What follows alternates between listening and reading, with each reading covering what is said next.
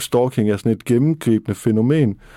Du mister tryghed. Det er ikke sikkert, at dit hjem er trygt mere. Vi kan nås via Messenger, vi kan nås alle mulige steder fra. Og det hele tiden at skulle have paraderne oppe, det er simpelthen opskriften på psykisk mistrivsel. Og vi ser rigtig, rigtig høj forekomst af depression og rigtig høj forekomst af angst. Det gør vi pudsigt nok, både for de udsatte og for udøverne. Vi tester dem for angst og depression, og der bonger de ud. Jeg tror, at der er lidt højere end de udsatte, og det kan jo undre. Hvorfor er det dem, der gør det? Dem, der har magten til at stoppe, hvorfor har de det dårligt?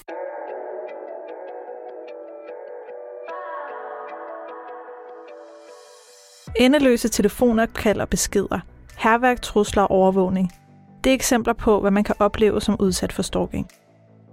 Dansk Stalking Center definerer stalking som en systematisk række af kontaktforsøg og en adfærd, som er uønsket og vedvarende, og som opleves grænseoverskridende og intimiderende for den udsatte. Og de skønner, at op mod 100.000 mennesker bliver udsat for stalking hvert år i Danmark. I januar 2022 trådte en ny lovgivning i kraft på stalkingområdet, som gør stalking strafbart i sig selv. Tidligere var det nemlig sådan, at udøverne kun kunne blive dømt, når de brød deres tilhold. Vi er blevet enige om et udspil om stalking, som skal selvfølgelig begrænse stalking, og som indeholder ikke mindre end 14 forskellige initiativer, som skal sikre, at vi både får lavet ny bestemmelse i straffeloven, som skal kriminalisere stalking direkte, men som også har en lang række andre elementer. Den nye lovgivning blev suppleret en række initiativer, der styrker politiets arbejde, sætter mere fokus på behandling af udøvere og styrker de udsattes rettigheder. Men på trods af de nye tiltag ligger der stadig et stort ansvar hos de udsatte, der skal dokumentere overgrebene og leve med de begrænsninger, det skaber. Så hvad skal der til for at lette byrden for de udsatte, og kan man forebygge stalking? Det spørger vi om i dette afsnit af Forebyg Forbrydelsen, en podcast om kriminalitetsforebyggelse fra Det Kriminalpræventive Råd. Jeg er din vært, Helena Kanafani.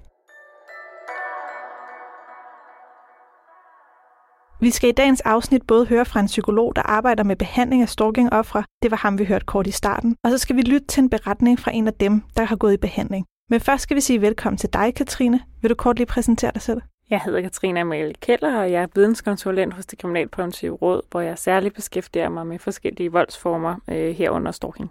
Nu startede jeg her i intro med at sige, at en stor del af ansvaret tilfalder de udsatte. Kan du give nogle eksempler på det?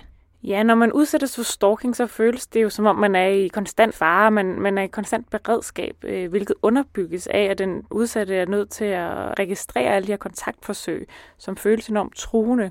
Det kan fx være, at man skal gå med overfaldsalarm, eller man hele tiden skal kigge sig over skulderen for at være sikker på, at den person, der stalker, ikke dukker op. Og kan du også lige forklare, hvorfor er det, at det er et problem? Altså, det er jo noget, man gør for at beskytte de her, der bliver udsat for stalking, og det er vel også en ret vigtig del af at kunne beskytte dem, at man får dokumenteret de her ting. Ja, og jeg skal jo selvfølgelig også nævne, at der er jo kommet nye tiltag, som for eksempel den her stalking-paragraf, som selvstændigt kriminaliserer stalking, og vi har også lavet strakstilhold. Man kan få strakstilhold mod sin stalker, hvilket jo er enormt positivt.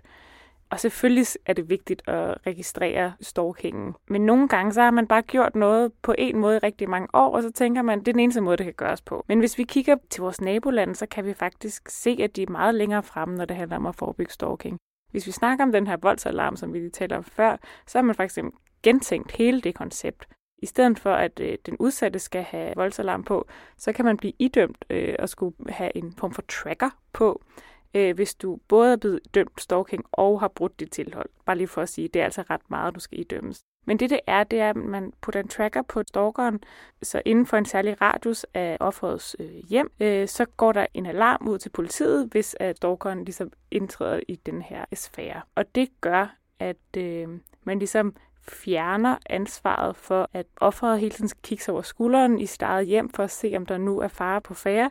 Men man sætter ansvaret mere over til myndighederne og over til stalkeren i forhold til at være den, der skulle bære alarmen og være den, der ligesom skal gribe ind.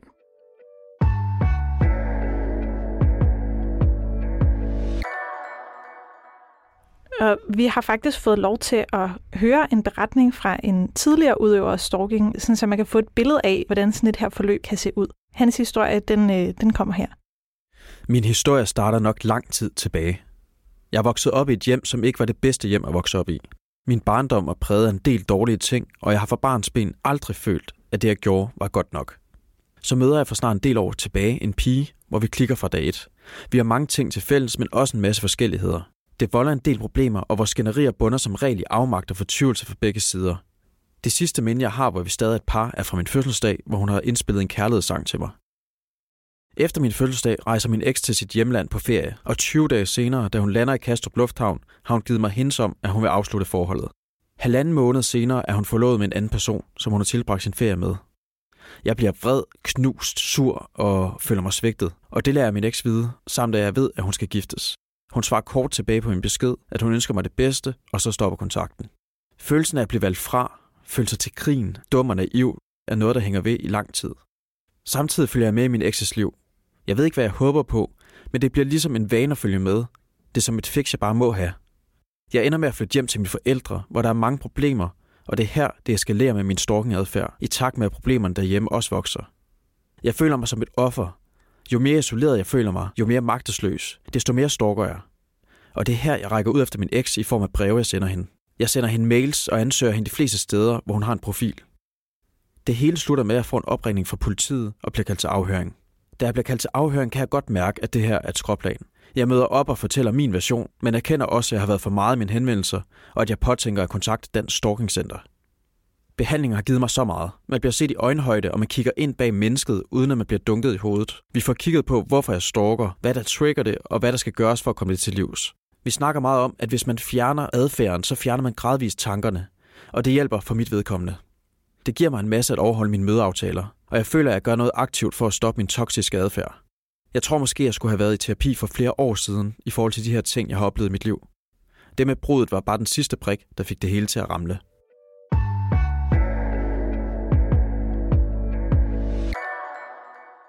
Her hørte vi altså en historie fra en tidligere udøver af stalking, som har været i behandling for sin adfærd hos Dansk Stalking Center. Og det her med øget fokus på behandling af udøvere, det er jo, kan man sige, et godt eksempel på et politisk tiltag, hvor man faktisk arbejder aktivt med udøverne, i stedet for at pålægge de udsatte en masse yderligere ansvar, en masse yderligere opgaver. Kan det være en vej at gå, hvis vi gerne vil forebygge stalking? Ja, altså vi har i mange år arbejdet lidt med folk, der er udsat for stalking, men hvis vi gerne vil stalking til livs, bliver vi nødt til også at fokusere på udøverne. Jeg talte tidligere med Laurids Møller, der er psykolog ved Dansk Stalking Center, og som har haft flere udøvere af stalking i behandling. Han fortalte lidt om, hvad det er for nogle risikofaktorer, han ser i forhold til at udsætte andre for stalking. Vi kan ikke rigtig finde noget, der binder stalkingudøvere sammen. Altså det ville være fedt, hvis vi kunne sige, at det er 45-årige hvide mænd fra Gladsaxe, så kunne vi ligesom målrette en indsats. Men det er ikke tilfældet. Det er alle mulige typer. Men noget af det, som jeg ser, når vi kigger kunne kalde op fra og ned, hvis du er i det, jeg kalder et koldt varmt forhold, det vil sige et forhold, der nogle dage er på toppen, og andre dage så slår I op, og så finder I sammen igen, så slår I op, så finder I sammen igen. Hvis du har nogle personlige sårbarheder, der kan aktiveres, så kunne du godt lave en opskrift på noget, der i gang sætter stalking. Fordi det er svært for den person, når I er slået op for 7. gang, og det har virket alle de andre gange og bombarderer dig med sms'er og beskeder, så er det meget svært at forstå, at det ikke virker den 8. gang. Og måske var det bare fordi, jeg skulle skrue lidt ekstra op den her gang. Så det er en risikofaktor, altså hvad er de her turbulente forhold, kunne man også kalde det. Og så bilder jeg mig ind, at jeg ser også noget, hvis du kommer fra et hjem, hvor du har lært, at det er sådan, kærlighed er, at den måske er lidt grænseoverskridende. Eller et miljø kan det også være. Det kan også være noget, du har oplevet fra, hvem du vokser op sammen med. Man skal gerne være sådan lidt rough. Man skal ikke give slip på noget, man gerne vil have. Det tror jeg også kan være problematisk. Og så har vi alle de klassiske ting. Altså misbrug er risikofaktor for alt. Også stalking. Altså, og det handler jo om, at du mister dine hæmninger. Hvis du er en kriminel løbbane, så er chancen for, at du respekterer andres grænser, det er mindre, kan man sige, fordi igen, du er i et miljø, hvor det er helt normalt at overskride folks grænser. Og så kommer han også ind på, hvordan måden, vi knytter os til andre mennesker på, også kan have en betydning, og særligt, hvad for nogle konsekvenser det kan have, hvis man har en tilknytningsstil, der ikke er sikker. Man skal forstå det som, at vi har et tilknytningsapparat inde i os, som kan forbinde os til andre mennesker, og det bruger vi hele tiden. Og det bruger vi især i romantiske relationer, og især i forhold til vores forældre, når vi er små. Men det er det apparat, som gør, at du føler dig forbundet med andre. Og det kan være formet sikkert. Du har en sikker tilknytning. Det betyder, at du er relativt godt afstemt med, hvor de andre er, og verden er et tilfuldt sted, og der er nogen, der passer på mig, og jeg kan godt være i den her verden, uden jeg falder om. Og så kan du være nogle af de andre, ængstelig ambivalent tilknytning eller andre tilknytningsformer, hvor du bliver meget mere usikker på, hvordan verden hænger sammen, og om andre mennesker ved dig. Og hvis man har en af de her ikke sikre tilknytningsmønstre, så vil du måske forbinde dig til et andet menneske. Nogle gange så sker det, at du går i gang med at reparere din egen tilknytning. Så det her tilknytning begynder egentlig at helbrede sig selv, kan man sige. Og det kan det gøre rigtigt, og det kan det også gøre pseudo. Altså bare det at være i relationen gør, at du føler dig mere helet. Så brydes relationen, det vil sige, at du mister ikke bare din partner. Du mister faktisk, og det er også det, nogle af udøverne siger, jeg mistede hele verden. Og det er nok tit dem, der kommer fra meget dårlige hjem med forældre, som måske ikke har påtaget sig det fulde forældreansvar, og på den måde så går deres verden simpelthen i grus. Og det er den smerte, som ligesom bliver drivkraften bag at prøve at finde sammen igen, for eksempel. Her der får vi tegnet, kan man sige, en form for risikoprofil på udøverne af stalking. Hvad for et forebyggelsespotentiale ser du, når du hører det her? Når vi kan lave en form for mønster af, hvem det er, eller hvorfor det er, at man får den her stalking-adfærd, så er det også, at vi kan sætte ind med forebyggelsesinitiativer. Vi kan også kigge på den lidt bredere, hvordan forstår man egentlig, hvad kærlighed er, og hvordan forstår man, hvad et sund kærlighedsrelation er. Så der er ligesom en bred vifte af forebyggelseselementer, som man kan sætte ind med, når vi snakker om stalking. Da jeg talte med Laurids, der bad jeg ham også tegne et billede af, hvordan et typisk stalking-forløb kan se ud, og også hvornår og hvorfor udøverne de kommer til ham for at få behandling. Jeg møder sjældent nogen i starten af et stalkingforløb, fordi der er de ikke klar over det. Der er ikke nogen, der har fortalt dem det. De har ikke selv indset det. Jeg møder tit nogen, hvor det er godt i gang, hvis man kan sige det på den måde, fordi de har tænkt over det, eller en ven har sagt, hey, jeg tror du ikke, at du er ude på et overdrev? Og så har de faktisk den her gang lyttet. Og så er der rigtig mange, der henvender sig, fordi politiet er inde over. Det vil sige, at de er blevet partshørt i forbindelse med et tilhold og venter på afklaring i forhold til det. Eller de har fået tilhold og vil ikke bryde det, fordi de vil ikke have bøde eller fængselsstraf. Og så henvender de sig. Altså stalkingforløb kan se lige så forskelligt ud, som der udøver. Altså, vi kunne tage et prototypisk eksempel. Lad os tage ekspartnerstalking. Det er det, de fleste af os tænker på, når vi tænker stalking. På trods af, at det dækker kun cirka en tredjedel af dem, der bliver stalket i Danmark. De resterende 2/3 er henholdsvis bekendte, og det vi kalder fremmed stalking, altså mennesker, man ikke tidligere havde nogen relation til, inden stalking begyndte. Men lad os tage ekspartnerstalking. Der er en brud, hvor der er den, hvad kan man sige, helt normale frem og tilbage. Måske skal man have afleveret nogle ting, og man skal ligesom på en eller anden måde finde ud af at leve hver sit liv igen. Så sker der noget inde i det, altså. Hvor man måske begynder at blive grænseoverskridende.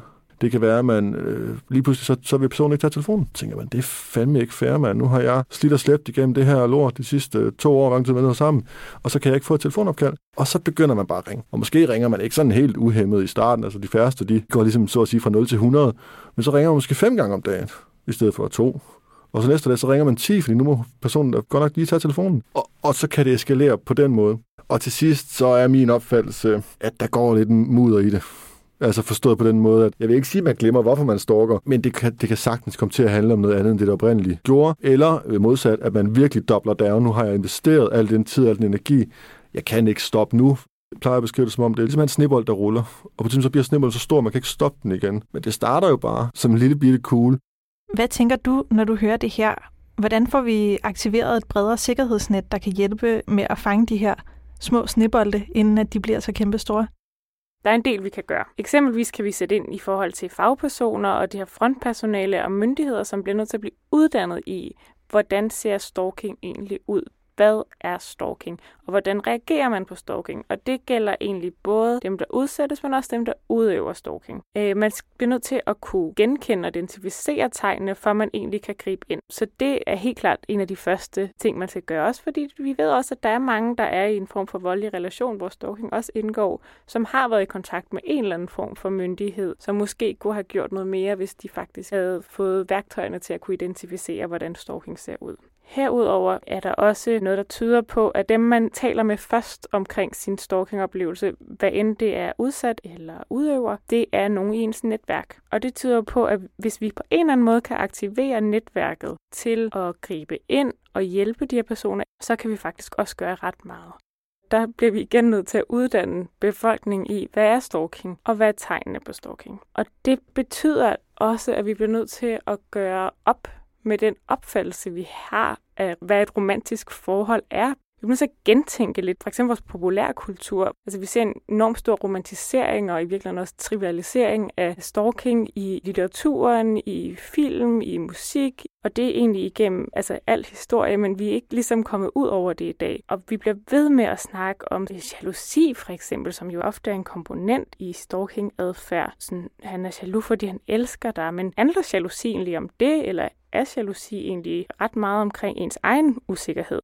Og det er også i forhold til, sådan, han stalker dig, han følger efter dig, han jager dig, fordi han elsker dig. Og der bliver vi også bare nødt til at kende, du bliver ikke stalket, fordi nogen elsker dig. Du bliver stalket, fordi at den her person har et problem, og samfundet ikke har grebet ind. Noget af det, som du nævnte her allerførst med at klæde fagpersoner på, det var også noget, som Laurids kom ind på, da jeg talte med ham. Både i forhold til, kan man sige, den sådan helt brede, tidlige forebyggelse, men også i forhold til noget af det, du taler om med at sætte ind, kan man sige, i starten af et stalkingforløb, inden at det tager for meget om sig. Vi burde være bedre til at snakke med de unge eller børn omkring grænser, og hvordan man respekterer andre folks grænser. Jeg synes lidt, jeg savner at få det på skoleskemaet. Sådan i helt små klasser, fordi vi har en tendens til at tro, at det kan vi selv finde ud af. Og det siger jeg altså også uden at tænke på stalkingudøvere. Altså det er vi ikke særlig gode til. Vi underviser også fagpersoner i, hvordan de skal spotte det her. Fordi hvis de kan spotte det, og måske endnu vigtigere, hvis de tør stille de spørgsmål, der skal til, så kunne det være, at personen vil reflektere på en anden måde. Det kunne selvfølgelig være nogen som mig selv, det kunne være psykologer, der har folk i behandling for noget andet. Det kunne også være socialrådgiver ved kommunen. Det kunne også være sygeplejersker. Det kunne også være egen læge. Altså jeg vil sådan set alle, der har en sundhedsmæssig funktion i forhold til borgeren, eller rådgivende funktion. Der bilder mig ind, der sidder ufattelig mange fagpersoner ude omkring i landet, som har en mistanke, men de får ikke handlet på den. De får ikke spurgt, hvor mange opkald har du egentlig lavet her den sidste uge? Og normalt vil de måske springe hen over, fordi måske er det slet ikke det, de skal arbejde med. Det er det svært at være fagperson og trykke der, hvor det går ondt. Især hvis det ikke er vores bedste kompetence. Fordi hvad skal jeg svare, hvis han siger 1000 gange? Hvad pokker skal jeg gøre? Men det bliver vi nødt til at ture.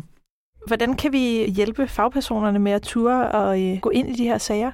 Jamen, som Laurids nævner, så skal vi jo sikre, at der er en plan for, hvad man så gør, når mistanken opstår. Vi bliver nødt til at skabe det rigtige miljø for at hjælpe. Og det betyder altså også, at ledelsesgangene skal acceptere, at det her er noget, vi prioriterer, sådan så at der er mulighed for, at frontpersonalet både kan identificere det, men også handle på det.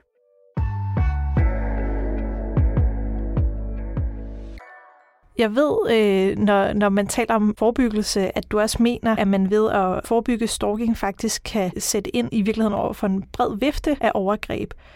Hvordan det? Ja, altså stalking er selvfølgelig en meget traumatiserende hændelse i sig selv, men derudover er det også ofte et led i anden form for vold. Og det her, der snakker vi særligt om det, vi kalder ekskærestestalking. For eksempel, når der sker partnerdrab eller ekspartnerdrab, så har der ofte været en periode, hvor der har været stalking indblandet. Så ved, at vi for eksempel forebygger stalking, så kommer vi også til at forebygge drab. Så hvis man skal opsummere det her, hvor skal vi så sætte ind, hvis vi ønsker at hjælpe dem, der bliver udsat for stalking? Hvis vi ikke behandler eller hjælper dem, der udøver stalking, så kommer vi aldrig det her problem til livs. Så mere behandling til stalkere. Herudover så bliver vi også nødt til at gøre op med vores idé om, at stalking er romantisk. Vi bliver nødt til at italesætte, hvor ødelæggende og hvorfor det er ødelæggende og hvornår det er ødelæggende. Vi bliver nødt til at kigge på, hvilke nogle muligheder og værktøjer som frontpersonale har for egentlig at sætte ind. Og vi bliver nødt til at italesætte og sikre, at vi alle sammen er enige om, at stalking aldrig er den udsattes ansvar. Mange tak til dig, Katrine Keller, videnskonsulent i Det Kriminalpræventive Råd. Og også en tak til de øvrigt medvirkende, Laurids Møller, psykolog ved Dansk Stalking Center, samt den tidligere stalkingudøver, der har ønsket at medvirke anonym. Derfor er hans historie i afsnittet her også blevet læst op og indtalt af en anden. Dansk Stalking Center er bekendt med hans identitet og har bekræftet hans fortælling. Du har lyttet til et afsnit af Forebyg Forbrydelsen, en podcast af Det Kriminalpræventive Råd. Der blev i afsnittet afspillet klip fra TV2-nyhederne. Tak fordi du lyttede med.